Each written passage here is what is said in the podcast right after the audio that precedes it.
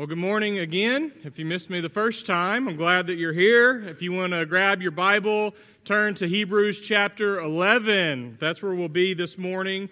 Um, you heard that from the scripture reading. This summer, we're starting a, a little sermon series as we go through June and July.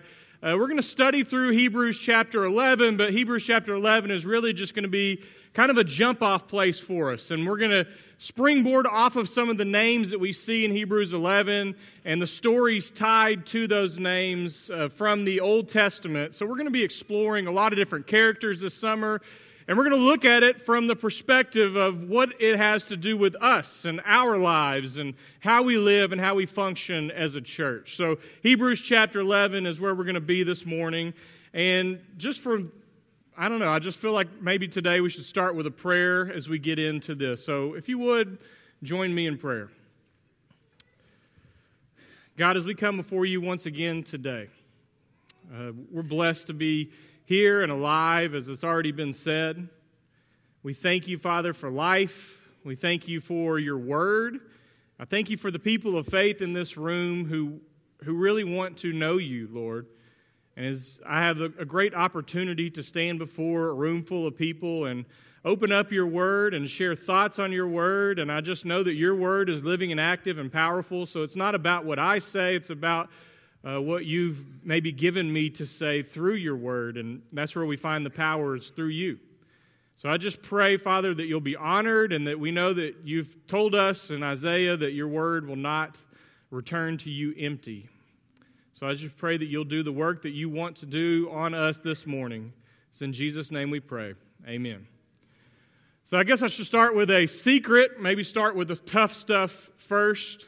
Maybe start with the things that might rub you the wrong way or maybe upset you a little bit, step on a few toes. And I fully expect from what I'm about to say that I might receive some of those Monday morning angry emails, but I feel like I need to say it anyways.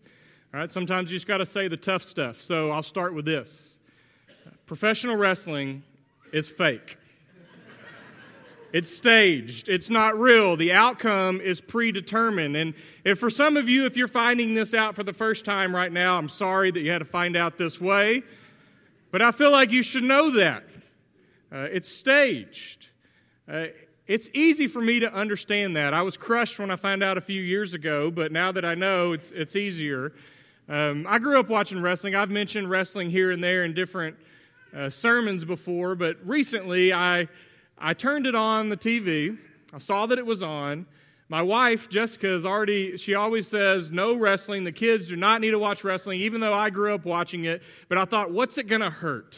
We'll just watch it for a few minutes. And so we turned it on, and the good guy wrestler uh, started chasing the bad guy wrestler out of the ring and through the crowd and into the backstage. And somehow the camera crew was already set up backstage. And so they followed him backstage, and the good guy chased the bad guy to a dumpster and finally caught up with him. He picked him up, he threw him in the dumpster, closed the lid, and then at 8 o'clock at night, miraculously, the dump truck happened to be backing up to this dumpster. They picked it up and dumped it in the dump truck. And I'm sitting here thinking, what cheap entertainment, you know, what has wrestling come to? But then what I didn't realize was my three year old son was very upset. And he was going, oh no, oh no, oh no. And, and he thought that this bad guy wrestler was actually in that dump truck and something bad was about to happen to him. So for the next few minutes, I had to explain to my son, it's not real. It's fake. It's staged. And I think he was really confused. Like, I just saw it happen. And I'm like, I know there's camera tricks. They filmed it earlier in the day and they're pretending like it just happened. And uh, it was a difficult conversation. And all it did was prove Jessica's point that they shouldn't be watching it in the first place. but I thought of that as I was thinking about Hebrews chapter 11 and this topic of faith. And what we're going to talk about this morning is what I believe it's not fake. What I believe we're talking about is the realest thing in the entire universe, and that's God. And our response to God is faith, is believing in God and then living by that faith. And that's what we're going to talk about as we study and explore Hebrews chapter 11. Now, let me give you a little bit of insight into the book, into the book of Hebrews. In Hebrews chapter 13, towards the end of the letter, The author tells us this is a word of exhortation. So many scholars believe that Hebrews originally circulated around the early churches as a sermon. So it's like the book of Hebrews is one long sermon. So when we get to Hebrews chapter 11, it's like this is the high point of the sermon. And you'll see, and a lot of you have read this before, a lot of you are familiar with Hebrews chapter 11, but you just imagine this being preached. And then you get to Hebrews 11, and you can just imagine the preacher sweating and just really yelling and getting into this because it's a pretty intense chapter. It's, all, it's known as the Hall of Faith chapter. I think Tony mentioned that earlier this morning. We'll talk about that in just a minute. I, I think that title is debatable, but the reason it's called the Hall of Faith chapter, we're going to see all these characters, and what we'll see over and over is this phrase, the most repeated phrase in the chapter is by faith, by faith, by faith. It's a rhetorical device in the Greek known as an anaphora, which means the author uh, got into a rhythm and stopped using transitions and just did this by faith, by faith, by faith. And so when we read Hebrews 11 right now, we're not going to read all of it, but we're going to read a, a large chunk of Hebrews chapter 11. And I actually brought an NIV up here with me. So for most of you who have an NIV, I'm not reading from the NRSV this morning. Uh, we've already read verses 1 through 6 in our scripture reading, so I think it'd be fitting to go ahead and pick up in verse 7. Uh, we see by faith over and over, so I think it would be helpful because it's a lengthy reading if I got a little bit of participation from you. So if you could just read those words by faith with me as we read along this morning, we'll see how this goes. So let's practice on verse 7. I'll pause and then together we say, by faith. Noah, when warned about things not yet seen, in holy fear built an ark to save his family. By his faith, he condemned the world and became heir of the righteousness that is in keeping with faith. By faith, Abraham, when called to go to a place he would later receive as his inheritance, obeyed and went, even though he did not know where he was going. By faith, he made his home in the promised land like a stranger in a foreign country. He lived in tents, as did Isaac and Jacob, who were their heirs with him of the same promise. Now, for the sake of time, we're going to skip down to verse 17, and I'll pause, and together we say, By faith, Abraham, when God tested him, offered Isaac as a sacrifice. He who had embraced the promises was about to sacrifice his one and only son, even though God had said to him, It is through Isaac that your offspring will be reckoned. Abraham reasoned that God could even raise the dead, so in a manner of speaking, he did receive Isaac back from death. By faith, Isaac blessed Jacob and Esau in regard to their future. By faith, Jacob, when he was dying, blessed each of Joseph's sons and worshiped as he leaned on the top of his staff. By faith, Joseph, when his end was near, spoke about the exodus of the Israelites from Egypt and gave instructions concerning the burial of his bones.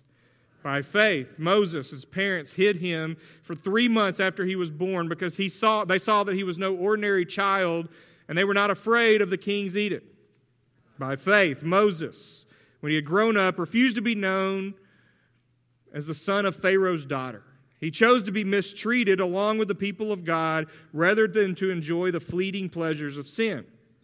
He regarded disgrace for the sake of Christ as of greater value than the, than the treasures of Egypt because he was looking ahead to his reward. By faith, he left Egypt, not fearing the king's anger. He persevered because he saw him who is invisible. By faith, he kept the Passover and the application of blood so that the destroyer of the firstborn would not touch the firstborn of Israel. By faith, the people passed through the Red Sea as on dry land. But when the Egyptians tried to do so, they were drowned. By faith, the walls of Jericho fell after the army had marched around them for seven days. By faith, the prostitute Rahab, because she welcomed the spies, was not killed with all those who were disobedient.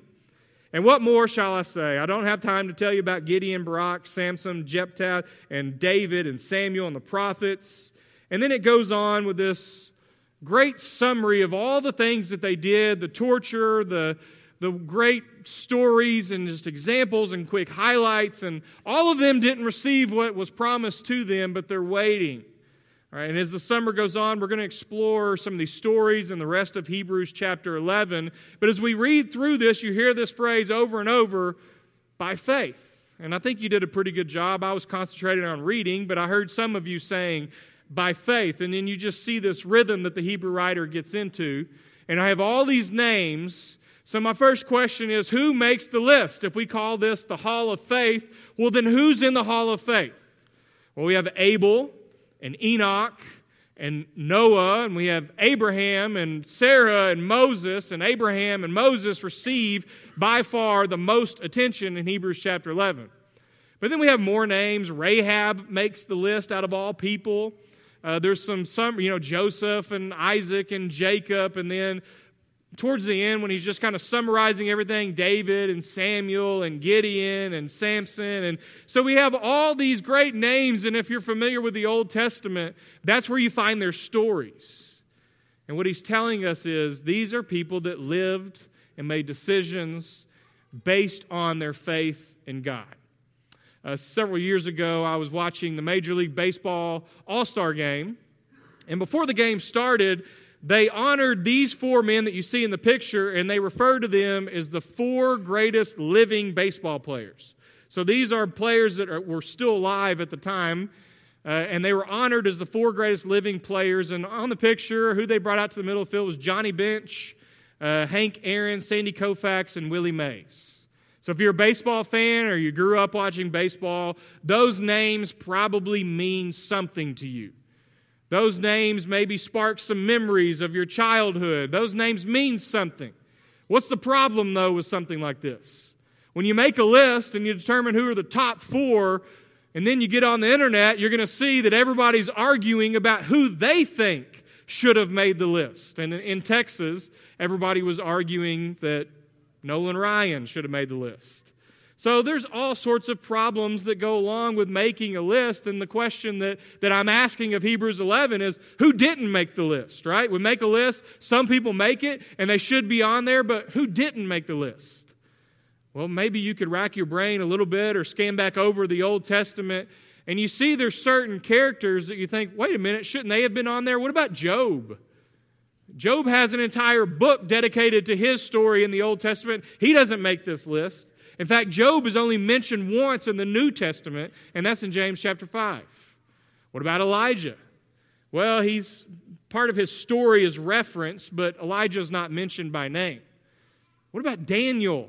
You know, back in January, we did a sermon series on the book of Daniel, and I love his stories. And something is mentioned about shutting the mouths of lions in Hebrews chapter 11, but Daniel's not mentioned by name, and neither are Shadrach, Meshach, Abednego. Esther's not on there, Deborah's not on there, and then you could just go through and probably list several people that didn't make the list in Hebrews chapter 11. That's why I say I don't know if I call it the hall of faith, but maybe it's close to it. But there's some people that, it, that maybe should have been included, but the writer says, I don't have time to tell you about all these other characters. But the point is not so much who makes the list, the point is what they did, and they lived by faith and the point is who they had faith in, they had faith in God. And the next question I ask myself is were they seeking recognition? Do you think that Moses and Abraham and, and even Enoch and Noah and, and all these characters, Joseph, do you think that they did what they did? And in their minds, they were hoping, I hope, it's, I hope someday I make it into the Bible. Like, was that their motivation? They can seek recognition that maybe someday when the Hebrew writer writes Hebrews chapter 11, that my name will be included in the Hall of Faith? No, that's not why they made the decisions that they made and the sacrifices that they made. They weren't seeking recognition, they weren't seeking attention. They did what they did and they lived how they lived because they were simply trying to honor God. And then I ask myself, are these characters perfect? You know, often we also call these people heroes of faith, or maybe even superheroes. But I would answer that question with a no. I don't know the details of stories like Abel and Enoch because we don't, we don't know a whole lot about them other than the short descriptions we get in Genesis 4 and Genesis 5. But then you get to Noah and you think, well, Noah had this little incident where he got drunk and there's just kind of this weird story in there then you get to Abraham and Sarah, and we see throughout their story that they're not always telling the truth. And then they have Hagar, and then the way that they treat Hagar, that doesn't always seem to be pure and right. You get to Moses, and Moses did a lot of great things, but Moses also had a temper. He was hot headed, and he murdered someone. And then later on in the list, you see Rahab. Well, Rahab is known all three times in the New Testament and in the Old Testament as Rahab the prostitute. Then you have David, who's only briefly mentioned. And, and we know David's story. He was lustful, and he had Bathsheba's husband killed. Samson was deceived, and the list could go on. And we look at these characters, and in my line of thinking, I'm like, you know, they're not perfect, they're not superheroes. In fact, I would say they're ordinary people like you and I. It's just the one thing that they had in common is despite their, their imperfections and their flaws and their mistakes, they continued to live by faith. And that's the invitation for us as well to continue to live by faith. And I think you could probably infer, maybe add on to this chapter by grace, because it's by God's grace that they were able to live by faith. So we take this chapter and the main topic of Hebrews chapter 11, which is faith. I'm going to dig just a little bit deeper and ask, okay, well, what is faith? In Hebrews chapter 11 and verse 1, the NRSV says, Faith is the assurance of things hoped for, the conviction of things not yet seen. So we're told over and over in Hebrews 11 that all these people, they didn't actually see God, physically see it, or see the promises that they were living their lives hoping that they would maybe someday see, but they had full conviction and full hope that God was there and that God is real. So Hebrews 11:1, we traditionally call this a definition of faith. Some would argue Hebrews 11:1 is more of a description of faith. And based on this definition, we exercise faith all the time. Every time I get on a plane to go somewhere, I'm exercising a little bit of faith, right?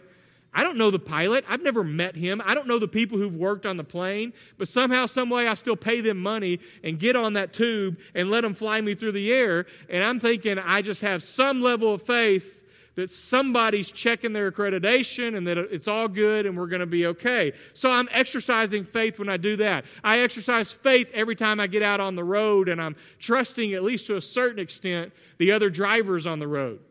When I study history and I hear names like George Washington, I've never actually seen him. I didn't know him. So I exercise a little bit of faith, trusting that he was a real person. So we, we exercise faith all the time, even if you claim that you don't believe in God or people struggle with whether or not they believe in God. Uh, we, we exercise faith quite often. But you skip down to verse 5 in Hebrews 11. This guy named Enoch is mentioned. His story comes from Genesis chapter 5. He's a fascinating story. And we're told that he walked with God and that he pleased God. And then in Hebrews 11 6, it says, without faith, it's impossible to please God. So, most often when you hear Hebrews 11 6 quoted or referenced, that's the part that you hear. Without faith, it's impossible to please God. But if you go on in verse 6, it says, anybody who comes to him must believe that He exists and that He rewards those who earnestly seek Him. So I think when, when I'm probing, when I'm asking what is faith, I like Hebrews 11 6 as a definition of faith. And really, there's two layers of it believing and seeking. You must believe that He exists. So there has to be an element of your brain, of your thinking, of your heart, of your emotions that you believe that God is real, that you believe in what we're reading and what we're doing here. So there's got to be a belief, but there's also ha- there has to be some action. He rewards those who earnestly seek him. So there's something on our part that's involved that's involved in what faith is. Believing and seeking. What is faith? Well, I also ask, how does faith develop? So as a church, you know, we've you've heard me mention over and over and what we're focusing on this year is Christ in you, spiritual formation, Christ in others, who's your one, outreach, and Christ in families. Like, how can we help parents and how can we help marriages? How can we help Christ in your family? And as we've looked at this, and then we have our mission statement as a church make, mature, multiply faithful followers of Jesus. And I'm reading through Hebrews 11, and I'm thinking about us as a church And I'm thinking, how does faith mature? How does faith develop? So, for the last few weeks, I've been studying all these different books and theories and child psychologists and uh, scholars who have all these different, what's called stages of faith. And basically, not everybody agrees on the stages of faith, but how faith develops from childhood all the way through your adult life. And one of the most helpful lists that I found came from a guy named John Westerhoff, who wrote a book almost 50 years ago called Bringing Up Children in the Christian Faith. And then two authors named John Allen Turner and Kenneth Boa wrote a book called Hearts and Minds. And they take this list, these four stages of faith, and they develop it even further. So I found this list, these stages of faith, to be the most helpful and probably the simplest. And I want to share some of those with you. The first stage is what they call the experiential faith. So, for kids who grow up in Christian homes, now I know that if you didn't grow up in a Christian home, it may be a little different for you, but if you grow up in a Christian home, the first, the first stage of faith is the experiential stage, which means that most of the significant people in your life are followers of Jesus, so all of your experiences are through the lens of Christianity. But then sometime around maybe elementary age, or, you know, give or take the age, it may just depend on the person and the family situation, you transition into the affiliative faith stage. And this is where the child starts to realize that even beyond their parents and significant people in their family, that there are people in their church and their faith community that also believe. And they're realizing that their peers are in Bible class with them and going to camps with them, and they just start to see the broader context. And they're part of a, a body of believers, something bigger than just their own family. Now, those two are kind of helpful, and maybe I can think about my own life and how I transition through these two stages. But what I find the most helpful are the last two stages. Stage three, which is the inquisitive faith stage. And what Westerhoff says is that once you get into adolescent years, at some point, somewhere, you get inquisitive. You start asking questions about your faith. And maybe even tough questions like, how do we know that there really is a God? How does God hear us? Where did God come from? Or maybe even questions like, how do we know that the Christian faith is the right faith? Or maybe we look at the world and see all the evil and suffering, like, how can God be a loving God with all this going on? And, and as the child grows older, or maybe getting into young adulthood, these questions may get tougher, especially as you have your own life experiences. This is called the inquisitive stage. And you have to go through this before you transition to the next stage but what these authors claim, and, and I think it's true, I agree with this, is that we find ourselves throughout most of our adult lives going back and forth from the fourth stage and the third stage. And if you're like me, you've probably re entered often here and there into this inquisitive stage where I wrestle with some tough questions about faith and why I believe what I believe. But the fourth stage is what's called the owned faith stage. And this is when, at some point, early adulthood, college years, whatever it may be, a child who's raised in a Christian home, raised in a church, goes through these different stages, eventually gets to the place where they own their own faith and their faith owns them. It's a part of who they are, right? They've internalized the beliefs and the attitudes, and, and even if their parents no longer believe, they believe it because they have chosen this faith for themselves. And so that's kind of the benchmark of spiritual maturity is you get to the place where this is your you believe this because you believe it and you've determined deep within your heart that God is real, the Bible is the inspired word of God, Jesus is who he says he is, and then that changes the direction of your life.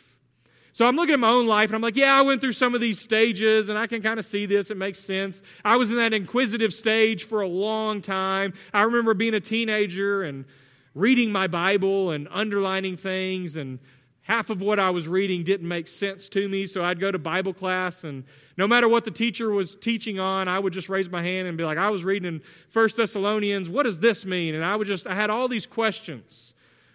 And I was in this inquisitive stage for a long time, and there was a significant point in my faith journey when I was in college. I might have mentioned this before, but it's worth mentioning again. I took a world religions class while I was at ACU. And my professor stood up on the first day of class uh, And he said, he gave us a statement of faith. He said, I believe that Jesus Christ was the Son of God, God in the flesh. I believe that Jesus died on a cross, was buried, was resurrected, ascended into heaven, and he's coming back someday. But the teacher said, You're not going to hear me say that again for the rest of the semester. Said, Because I want to teach this class as fairly as possible. So I want to teach it from the most non biased perspective as possible. And so, for the next three and a half months in my life, I studied all the other world religions. You know, Christianity is one of the five major world religions. There's Buddhism, Hinduism, and Islam, and Judaism, and then Christianity. So, we're studying those, but there's a, a lot of other minor religions. And so, for the three and a half months I was in this class, I'm in depth every two weeks studying a different religion, studying the parts of the world where people practice this religion and what this religion is like. And somewhere during that time period, I felt a little spiritually numb. Because for the first time in my life, I started really questioning some things. I was deep into this inquisitive stage. And I started thinking to myself, wait a minute. Do I believe what I believe because it's convenient? Do I believe in Jesus because my family does? And because for most people in my social life, they believe it. And so it's just the easy thing to do is to continue to say and claim that I'm a Christian. And at the same time, some boy like me that grew up somewhere in India and grew up in a Hindu family around Hindu peers and a Hindu nation, is he a Hindu because it's convenient for him? And so I was, my faith went through the, the valley of the shadow of death. I was really struggling and I did not know how I was going to come out on the other side. Now, I'm not going to get into all the details of what that journey was like for me. Uh, it was a lot of wrestling, a lot of conversations, a lot of praying, a lot of thinking, but I'll just make a long story short and tell you the conclusion of it is at the end of all of that wrestling and that inquisitive nature, I came to the realization that I really do believe that Jesus is who he claimed to be. I really do believe there's power in the Word of God. It's the inspired Word of God. And I believe it not just because my family believes it. It was like for the first time in my life, I had that owned faith. I owned it.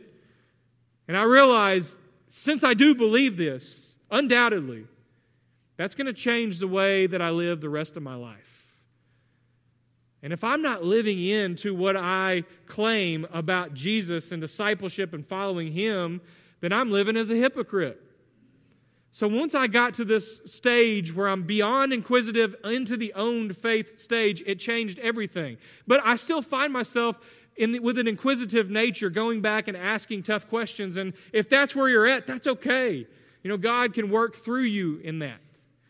But the, one of the main questions I'm asking as I study through Hebrews 11, especially in light of what we're wanting to accomplish as a church, is how do we mature in the faith? Like, how do we grow? How do we get to a place where we're raising up, training up future disciples so that someday they will own their own faith? How do you, if you struggled with be and maybe in the inquisitive stage and then in the own faith and then back and forth, like how do you grow in your faith? Well, there's a lot of directions that we could go with this. You know, one of the main areas could be apologetics. Those are great studies. There's a lot of great books written on apologetics, and I've read a lot of them, and they've been very helpful to me. We could go that direction. We could go different routes. We could take different topics. But as we keep it in context of Hebrews chapter 11, and we ask this question how do we grow? How do we mature in our faith? I think what Hebrews 11 is trying to teach us and was trying to teach the early Christian readers is the best way to mature in your faith and grow in your faith is to walk with the faithful. That's why we have a list of all these names. That's why we're reading stories about Abel and Enoch and Noah and Moses and Abraham and Sarah and even Rahab and David. And we're exploring all these different names and their stories because one of the best ways to remain faithful or to grow in your faith is to surround yourself with faithful people. Somebody asked me a while back, Why are you still faithful? What has contributed to your life that made you want to continue to be faithful to Jesus? And there's a lot of things.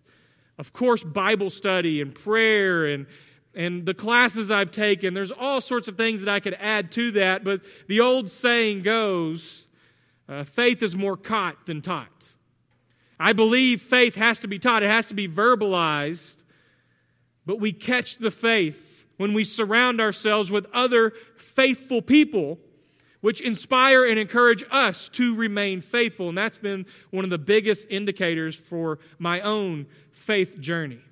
I intentionally surround myself with people who not only say they believe, but they're actively seeking God. People who are living out their faith. I surround myself with people like that because I need it. I want to grow. I don't want to become stagnant in my own faith. So I need to be in relationship and friendship with other people who are walking a faithful walk. I'm friends with people who don't believe, and I want to reach people who don't believe, but I need a constant source of faithful people in my own life, and I think that we all do. And I think that's the point of Hebrews chapter 11, is to walk with the faithful. Now, this coming up week, I'm going to be speaking at a church camp. I have six sermons to deliver after this one over the next week. So pray for me, please. But I grew up going to this church camp, and uh, this is the 30th year, so I guess that's why I'm speaking. And as I was thinking about this 30 year reunion coming up, uh, 10 years ago we had a 20 year celebration. The 20 year celebration was a banquet, and it was held at Texas A&M Commerce. As we invited everybody that had ever been to this camp to show up. And we had a great turnout. We had a great night. I wasn't in charge of it, but I was asked to be the MC for the night. So we're, you know, I'm hopping up there making announcements. We have a dinner, we have some speakers, we have this big long slideshow, and at the end of the slideshow, at the end of the slideshow, uh, was pictures of all the baptisms that had taken place over the 20 years of camp. Every single kid that had been baptized. So it was a really neat way to end the night. Now, we had somebody scheduled to hop up and say a final word and close us out in prayer, but an older gentleman who had been to all 20 sessions of camp came up to me and he said, I want to do the closing prayer. And I said, Okay, but you're not scheduled to do it. And he said, I'm going to do it. And I was like, Yes, sir. So I had to go tell the other guy that he'd been bumped. But this guy gets up to close us out. And before he said the prayer, he said, You know, I'm looking at all these pictures of all these baptisms over the last 20 years. And he said, It makes me sad. He said, Because I know a lot of these people personally that are now adults. And he said, A lot of them are no longer faithful.